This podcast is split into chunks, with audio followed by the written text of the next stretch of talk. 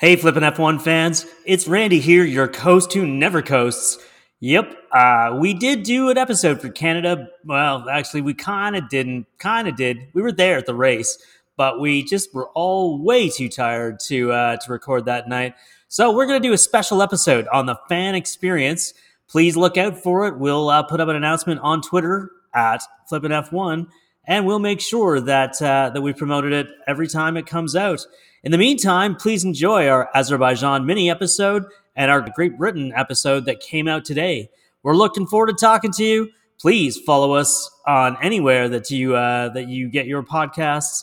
Leave us a review, and of course, leave us uh, some stars because we'd really love that.